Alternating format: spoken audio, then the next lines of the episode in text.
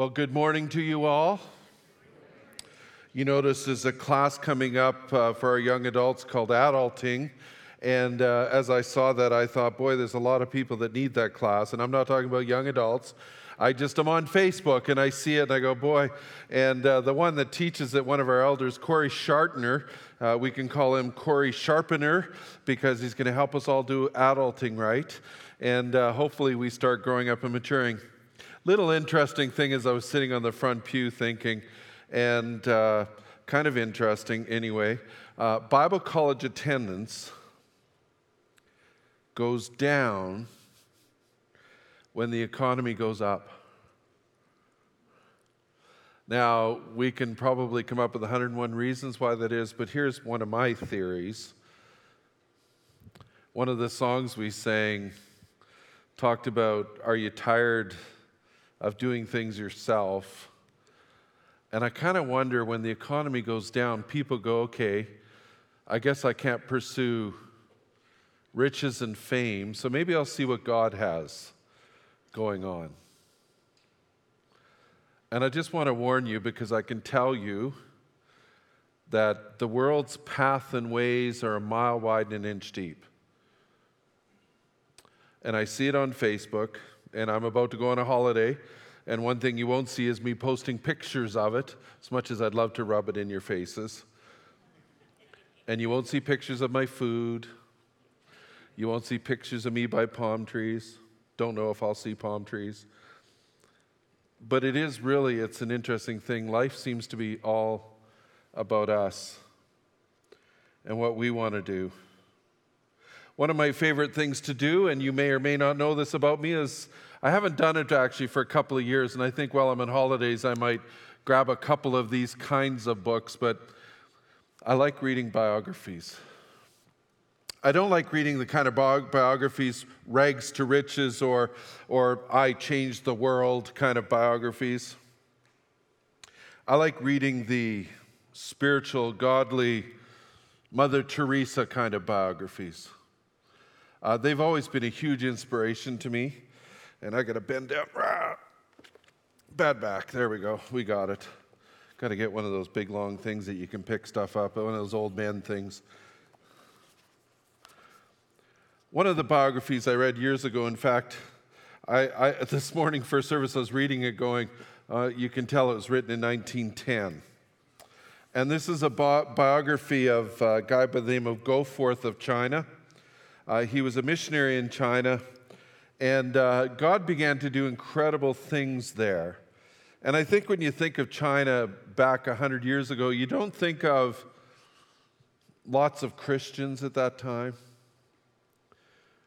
But the one thing that in all the biographies I read, and I especially like to read the ones about revival, whenever you read about revival, you'll discover that just like the Book of Acts, there's a couple of things that seem to precede souls being saved.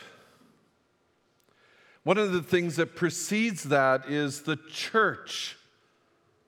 And I don't mean this big building. The individuals in a church seem to get to a point where they literally, what did the one song we sang said? Have you come to the end of yourself? People in the church, they start to, and here's a shocker, they start to repent. Somebody asked me yesterday, well, when you're in the Book of Acts, what are you going to say about Ananias and Sapphira? And if you're curious what that is, look it up. It's a couple of chapters in. And uh, they lied, and they were struck dead. What do we do with that within our grace talk? How God loves you and forgives you. And uh, when we get there, we'll talk about that. But the first thing that happens is God's people change. And you go, well, what's wrong with us? Well, at the very end of the sermon, you'll see a church that was about thirty years old that had already started to drift. And that drifting starts in the pew, and it starts with individuals. It happens in the pulpit. Heaven forbid we drift. So Goforth of China, just wanted to read you just a few little quotes out of the book. What has happened, the author writes, nothing more than God has promised from the beginning.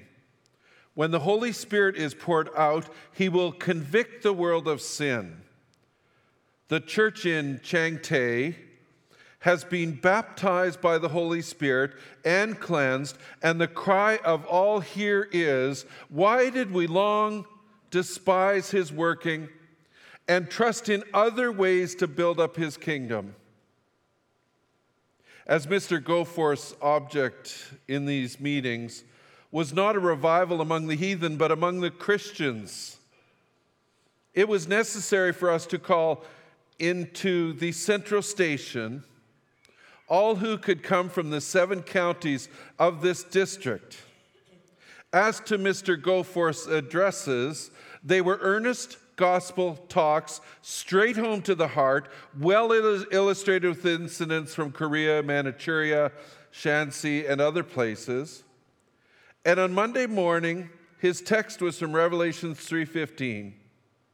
I know thy works, that thou art neither cold nor hot. After the addresses, an opportunity was given for prayer when several broke down in tears, unable to proceed. Friends, I don't know if you long for that. I don't know if you desire to be in a church like that. My desire is all of the churches would have a spirit of repentance. Here's a question for you. Did you realize there's three competing stories that are trying to be told in your life? Are you aware that there's three competing stories? Now, the first story, well, the Bible likes to call it the flesh. And that is our self-desires. We're hungry, we eat. Uh, even more base, we want sex, we go get it. Uh, we get angry, we fight. That's the flesh.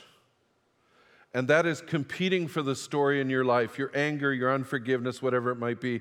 The second story competing for your life, the Bible describes this story as Satan himself. And it goes on to say that Satan is the prince of this world. So the second story, like Romans twelve says, do not conform any longer to the patterns of this world. And many of us read that text and we go, we have no idea what's different between my life and pattern and what God wants. So the second struggle or story is Satan's story in your life. And then, of course, the third story, wanting to be written in all of our lives, is God's story, is God's story.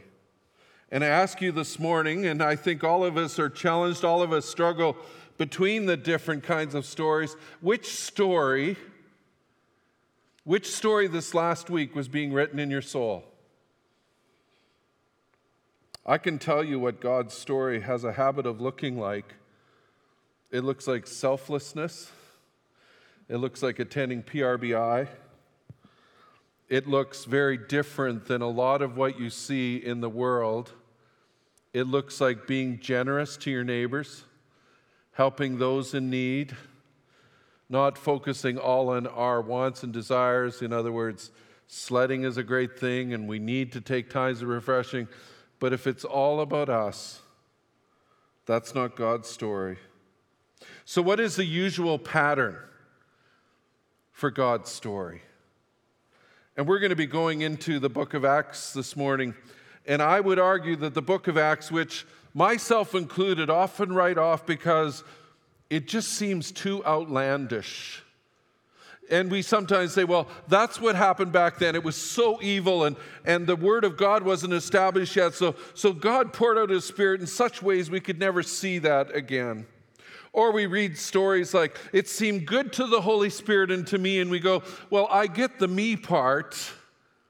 But how could a group of people say, God wants this in my life?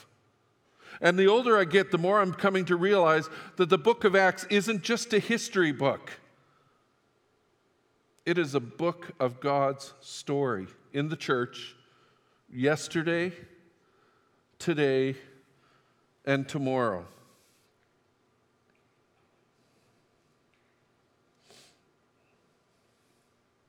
Let's bow our heads and pray. Heavenly Father, we want your story written in our lives, especially as the communion table is laid before us. as our service, as our worship, leads us towards that beautiful commemoration, that beautiful remembrance of the bread representing your body that you gave everything, one hundred percent to us, so that we could have a story, a God story. The juice representing your blood that was spilt on the ground, that through your death, your forgiveness, you're taking the punishment of our sins, we could then be filled with the presence of God, the Holy Spirit, so that your story, God, would be written on our hearts. And so, God, as we look at your word today, may it impact us. May strongholds be torn down. And forgive us, God, for searching the internet so that we could have a worldly, fleshly story and dabble a little bit in Christianity. We want to hear what your story for us is today. In Jesus Christ's name I pray. Amen. I'm so glad, by the way, that I'm done those sermons on tithing. And uh, one of the reasons, and a lot of people have asked me, why is it because you are afraid? And I, it's not that. It's, it's that I knew that seventy percent of people in the church don't tithe. And so I knew that three quarters of you wouldn't like what I was saying. Is there anybody that wants to get up and do that? Well, today I recognize, and here's another shock, only about ten percent of you pray every day. And I want us to change that story. Are you aware that in the book of Revelation we read verses like, I stand at the door and knock. Whoever opens the door, I will come in and eat with them. And we go, well, that's a conversion story. Well, is it though? Could it be that Jesus wants a relationship with you? As we read the book of Acts, I think you're going to see the latter. You're going to see that Jesus wants a relationship with you. He wants to speak to you. He wants you to hear his voice, where we, his sheep, can recognize his voice. And yes, we have a tempter, Satan, who often comes as the angel of light and tries to tell us lies. But as we grow in the things of the Lord, as we read the scriptures and get to know truth, we get to recognize God's voice and Satan's voice. And God wants to come in and eat with you. So turn in your Bibles to Luke chapter twenty-four. Luke chapter twenty-four. We're going to Luke because the book of Luke and the book of Acts were written by a guy named Luke. Some people debate that because it is never said in either book who writes them. And uh, we don't even know lots about Luke. Uh, I was always told he was a doctor, and a lot of the language in Luke and Acts is doctor-like. And in fact, we have a reference we'll look at later that says Luke was a doctor. Is it the same Luke? We're not sure. But I can tell you for sure that these two books are connected, and you will see why and how. Interesting little fact about Luke and Acts that's slightly different. Uh, Luke is kind of written in modern vernacular of the day, sort of like we would write. And Acts is written a little bit more classical, like Shakespeare or King James Version, like a little more classical English, more, more storytelling format. But yet, to me, as you look at both, there's so much similarities, so many connections and ties. Luke is book A and Acts is book B, or Luke is the prequel and Acts is the whatever you say to that. I can't even think of that right now. You hate that when you get a really good point in your head and then you can't remember the second word. In the very last chapter of Luke, we read these words in Luke twenty-four forty-four. He, Jesus, said to them, this is what I told you while I was still with you. Now, Jesus is resurrected at this point. He's meeting with his followers. And he says, everything must be fulfilled that is written about me in the law of Moses, the prophets, and the Psalms. And here's a, one of my favorite few words in the Bible. Then he opened their minds. Then he opened their minds. Why? So they could understand the scriptures. So they could understand the scriptures. Friends, so many of us need to have our minds opened. we look at the scriptures from a human, fleshly, or even sometimes a Satan-leading way to make excuses for our sins, and we take stuff out of context. Let's, before we read the Bible, pray that God will open our minds. Verse forty-six, he told him, "This is what is written, the Messiah will suffer and rise from the dead on the third day." And here it comes. "And repentance for the forgiveness of sins." Now, this isn't, "Oh, I am so sorry" part. It's, "I'm so sorry," and God says, "You're forgiven." "Will be preached in his name and to all nations, beginning in Jerusalem. You are witnesses of these things. I'm going to send you what my Father has promised." And here comes a warning. "But stay in the city until you have been clothed with power from on high." Christianity, friends, is not pulling your boots up by the bootstraps. You're not supposed to do all your self-will to jump in the air. You're not supposed to toil and strive to be a better person. It is about God in you, the Holy Spirit. This was so critical and so important to the early church. Jesus said, "Don't do anything. Just sit and wait until my Spirit comes." And if you ever see me on the front pew, this has always been on my mind, and it's even been pressed in harder lately. I pray, "Oh God," and the words that came to me just before this service was, "Not by might, not by power, but by my Spirit." And it began to change. I kept saying it over and over, and then I said, "Not by my might, not by my power, but by your Spirit. Less of me, more of you, God. I want to be clothed with power from on high." Many years ago when I was a young Christian, now I came to Christ seven or eight years old, didn't grow up in the church, but I never really started going to church till I was about fourteen, fifteen. I will admit that I started going to church Sunday morning because there was a cute girl that I liked. That didn't work out really fast. In fact, I think I dated the girl for twelve hours, started dating her on a Friday night. She broke up with me at the phone call eight a.m. the next morning. Fastest girl I ever started dating and got broke up with. But I kept going to church. So fast forward, I'm living in Calgary, had one year of Bible college, and a friend from Bible college, he came to live with me. I had gotten an apartment. Actually, it was just a little studio. We kind of had beds spread out everywhere. And I started a Bible study because I thought that's what you should do. And uh, one of my roommates named Curtis, well, I think he came because he had no choice because it was in our house. But I remember we were going through something like Luke or John, I don't remember, just verse by verse, reading a bit and trying to understand it. And I would read it and I would say, "What do you guys think?" And Curtis would come up with such profound answers and insight. I'd be looking at the text going, yeah, that, that's, that's what it said. Wow, that's unbelievable. Now, I used to say to Curtis, like, how do you get that understanding? Well, I grew up in the church, but I've come to understand from the text from Luke a little more. I believe God was giving Luke understanding. God's story, your flesh's story, the world's story, which one is going to be written? Which one are you going to go after? What Luke is saying is God is the one who gives understanding. We must ask him each time we read his word, the Bible, to give us that understanding. Now, before we start in Acts verses one and two, jump to Acts chapter one, verses four. This is an actual exact thought that Luke said, but he says it differently.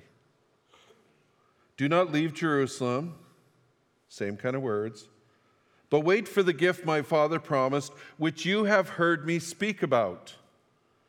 Now he's referring back to Luke. Book A, Acts is book B. Here's some insight to this important truth, what I'm trying to get across. We in our culture are obsessed with word-for-word details. A little sidetrack, anybody that speaks another language, have you ever tried to translate it word for word into English, the stuff you know? my grandmother had a German saying on her wall, and I said, what does it mean? And she told me, and I went, what does it mean? She said, well, in the German, it's funny. I said, okay, take your word for it. You see, even the translators get caught up in this. You have to translate thought for thought. We get obsessed. And a lot of our difficulty in the scriptures is because we have this obsession for detail.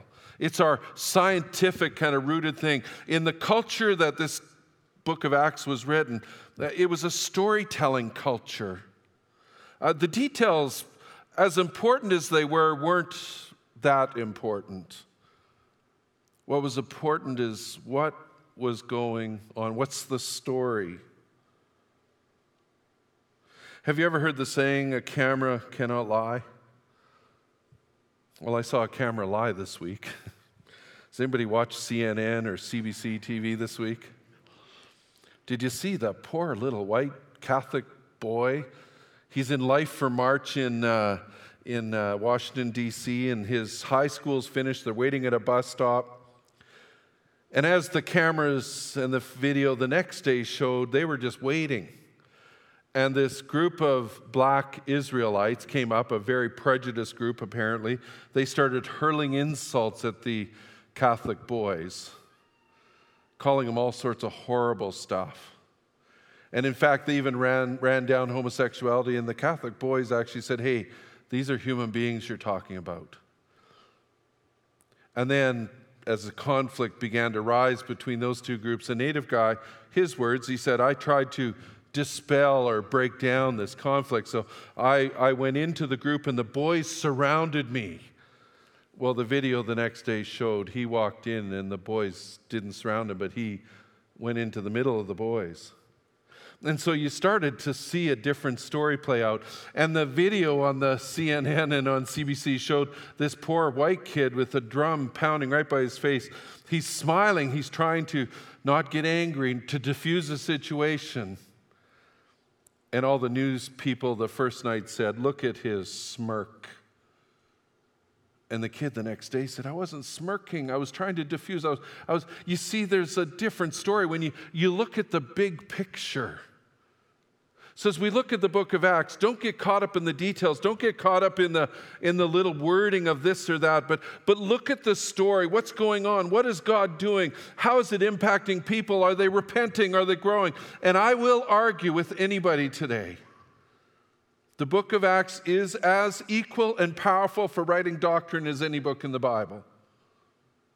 And I've come to understand more and more as I grow in my knowledge, as I get understanding from the Holy Spirit, what the book of Acts is really about. So let's study the book of Acts in the coming months, as unbiased as possible. Don't look at it just as history and not good for doctrine, but let's look at it and say, what can this teach us? Let's explore what ways God led the early church, and let's ask how we can see Him revive us and how we go about that. So let's start in Acts chapter one. We're just going to go two verses. It's communion. Can't do too much today. But just a basic introduction. Acts chapter one, verse one says, in my former book, the book of Luke, Theophilus, I wrote about all that Jesus began to do and to teach, until the day he was taken up to heaven, after giving instructions through the Holy Spirit to the apostles he had chosen. The word Theophilus in this text, uh, it is referencing back to Theophilus in Luke chapter one. Now, we don't know who Theophilus was, but likely he was either a very dear friend that Luke was writing to about Jesus and Jesus in the early church. It is very possible, some theologians will argue, or historians, that he was a benefactor and he was paying Luke to do this. This is a guy who was transformed by the gospel and said, somebody's got to write this down. This is incredible stuff. So who was Luke? Who was Luke? Colossians four fourteen, written a little bit after all this text, says, "Our dear friend Luke the doctor and Demas send their greetings."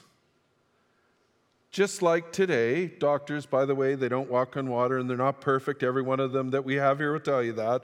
But we do respect them. They are the most respected profession in our society. Higher than pastors, unfortunately.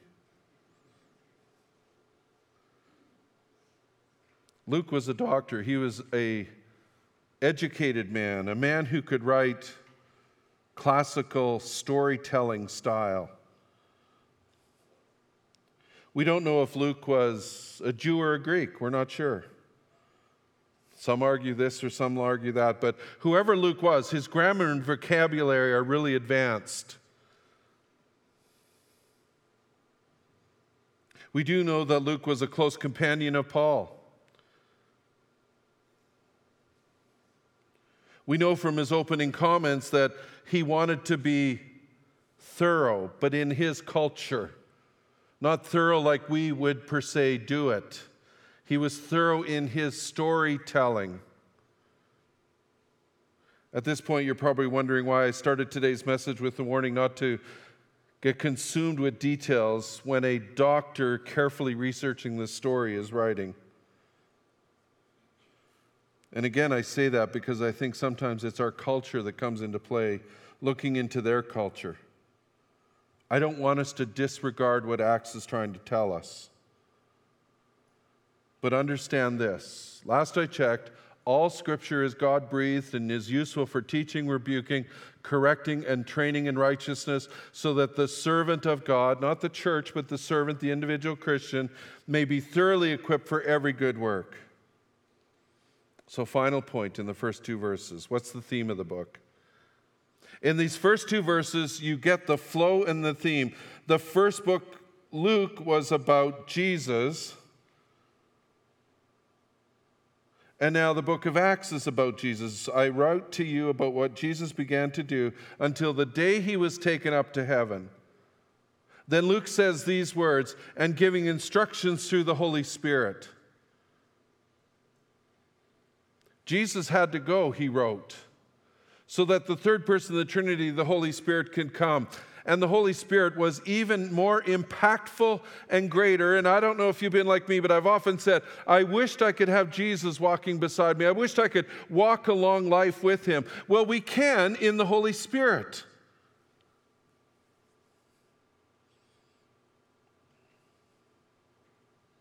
When we read the book of Acts, we're going to see an account of the church on fire from the Holy Spirit.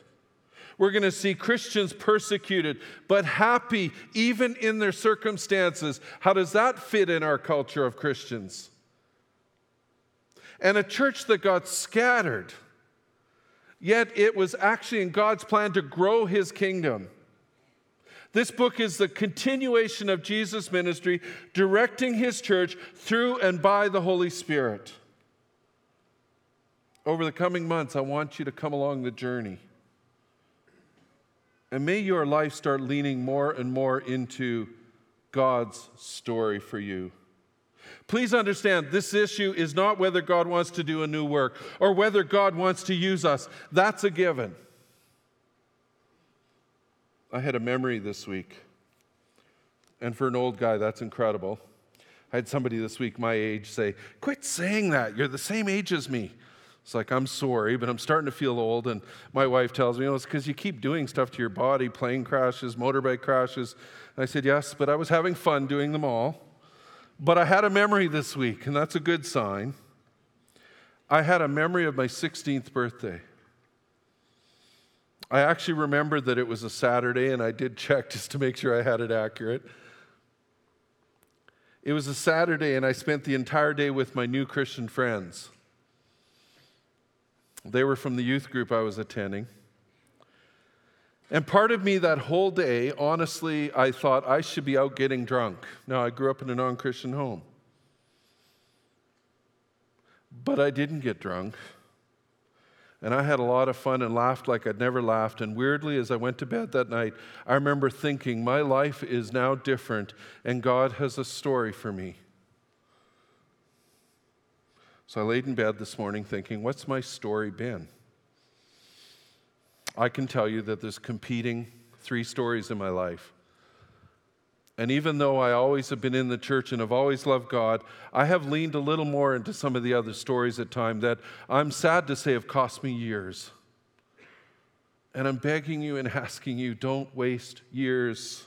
I don't care what age you're at or how old you are. Did you know that young people today are leaving the church in Canada in droves? eighty percent are walking away. Number one reason, they say, because Christianity doesn't work.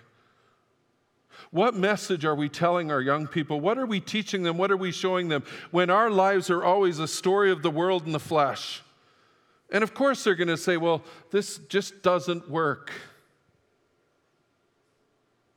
So here's a conclusion, but don't get too excited, because for nineteen ninety-five, we're going to go on. Just give me your checkbooks. So in conclusion, God still writes stories. He writes redemptive stories. And is God wanting to write a story about your life? One of the first descriptions of the early church is Acts chapter two, verse forty-two. They devoted themselves to the apostles' teaching. And I assume you're here because you're trying to learn. And to fellowship, you're all in different sections and colors. And every Sunday we try to do a little bit of fellowship at the end of the service. And to the breaking of bread. Did you know this is two thousand years old? And to prayer.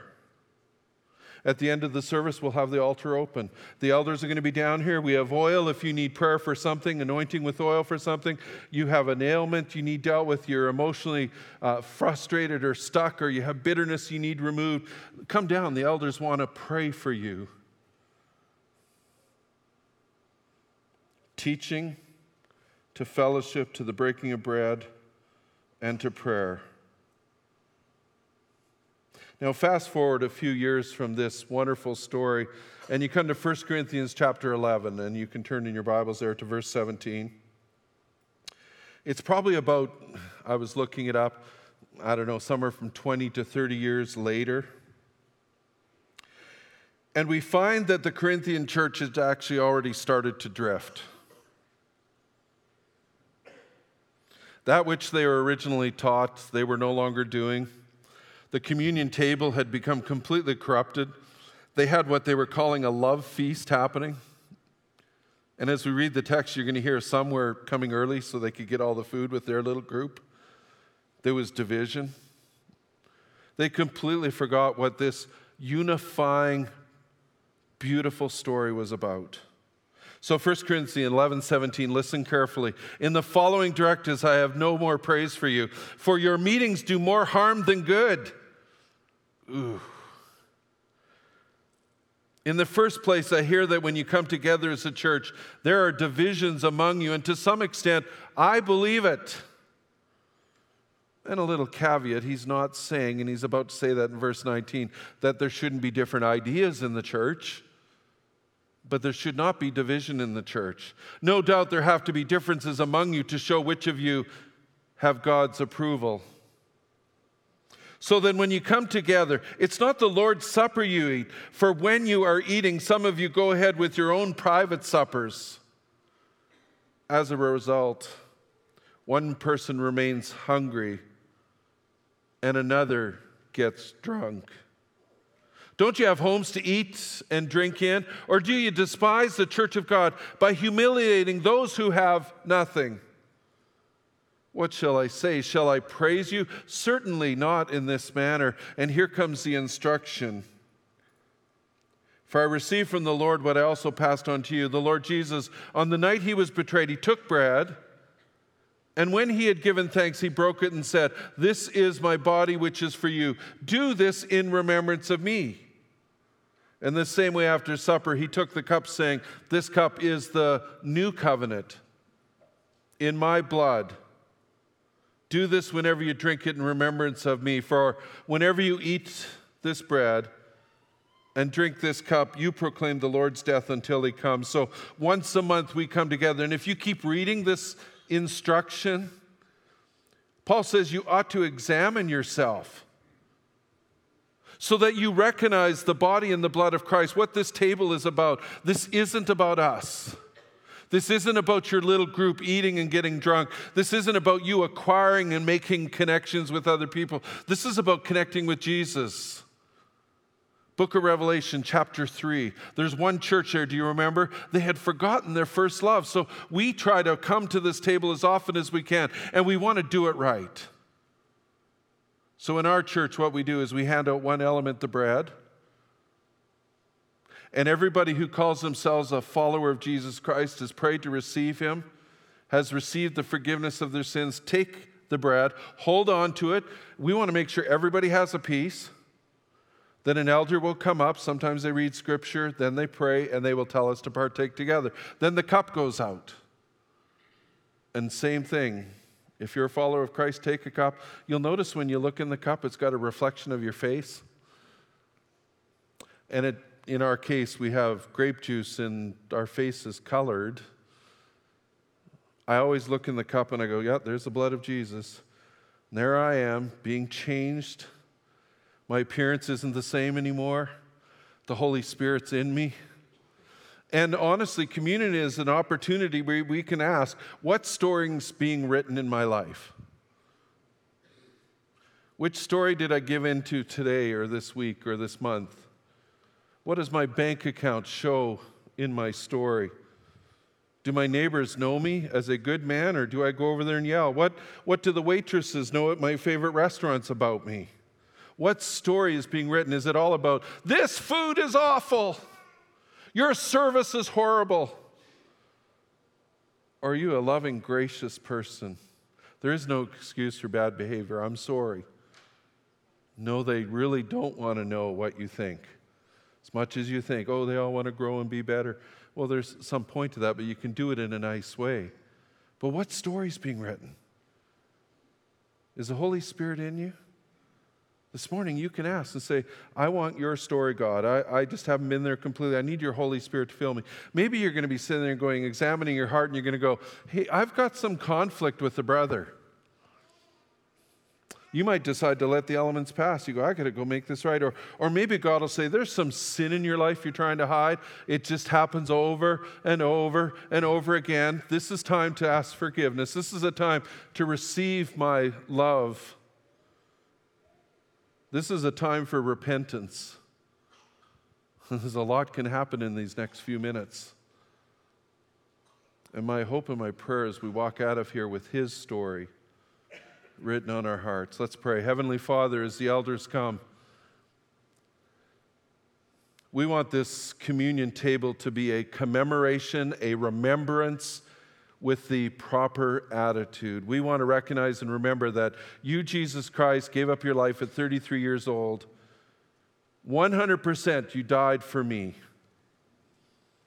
one hundred percent your blood poured out for me. one hundred percent when I ask for forgiveness, you, res- you give it to me. Your grace flows. My life is changed. Your Holy Spirit has entered in. And God, forgive us for when you're at the door knocking. So few of us actually open up that door and let you come in and have supper with us. We seldom have fellowship with you. Only ten percent of the church prays every day. God, forgive us. Forgive me. May I become a person who prays without ceasing, who's led by your Spirit, who can actually say it would seem good to us and to the Holy Spirit. And our days are changes, our finances are changing, our, our disposition changes. And it starts right here at the foot of the cross as we remember you, Jesus. So Holy Spirit, not by might, not by power, but by your Spirit. In Jesus Christ's name I pray. Amen.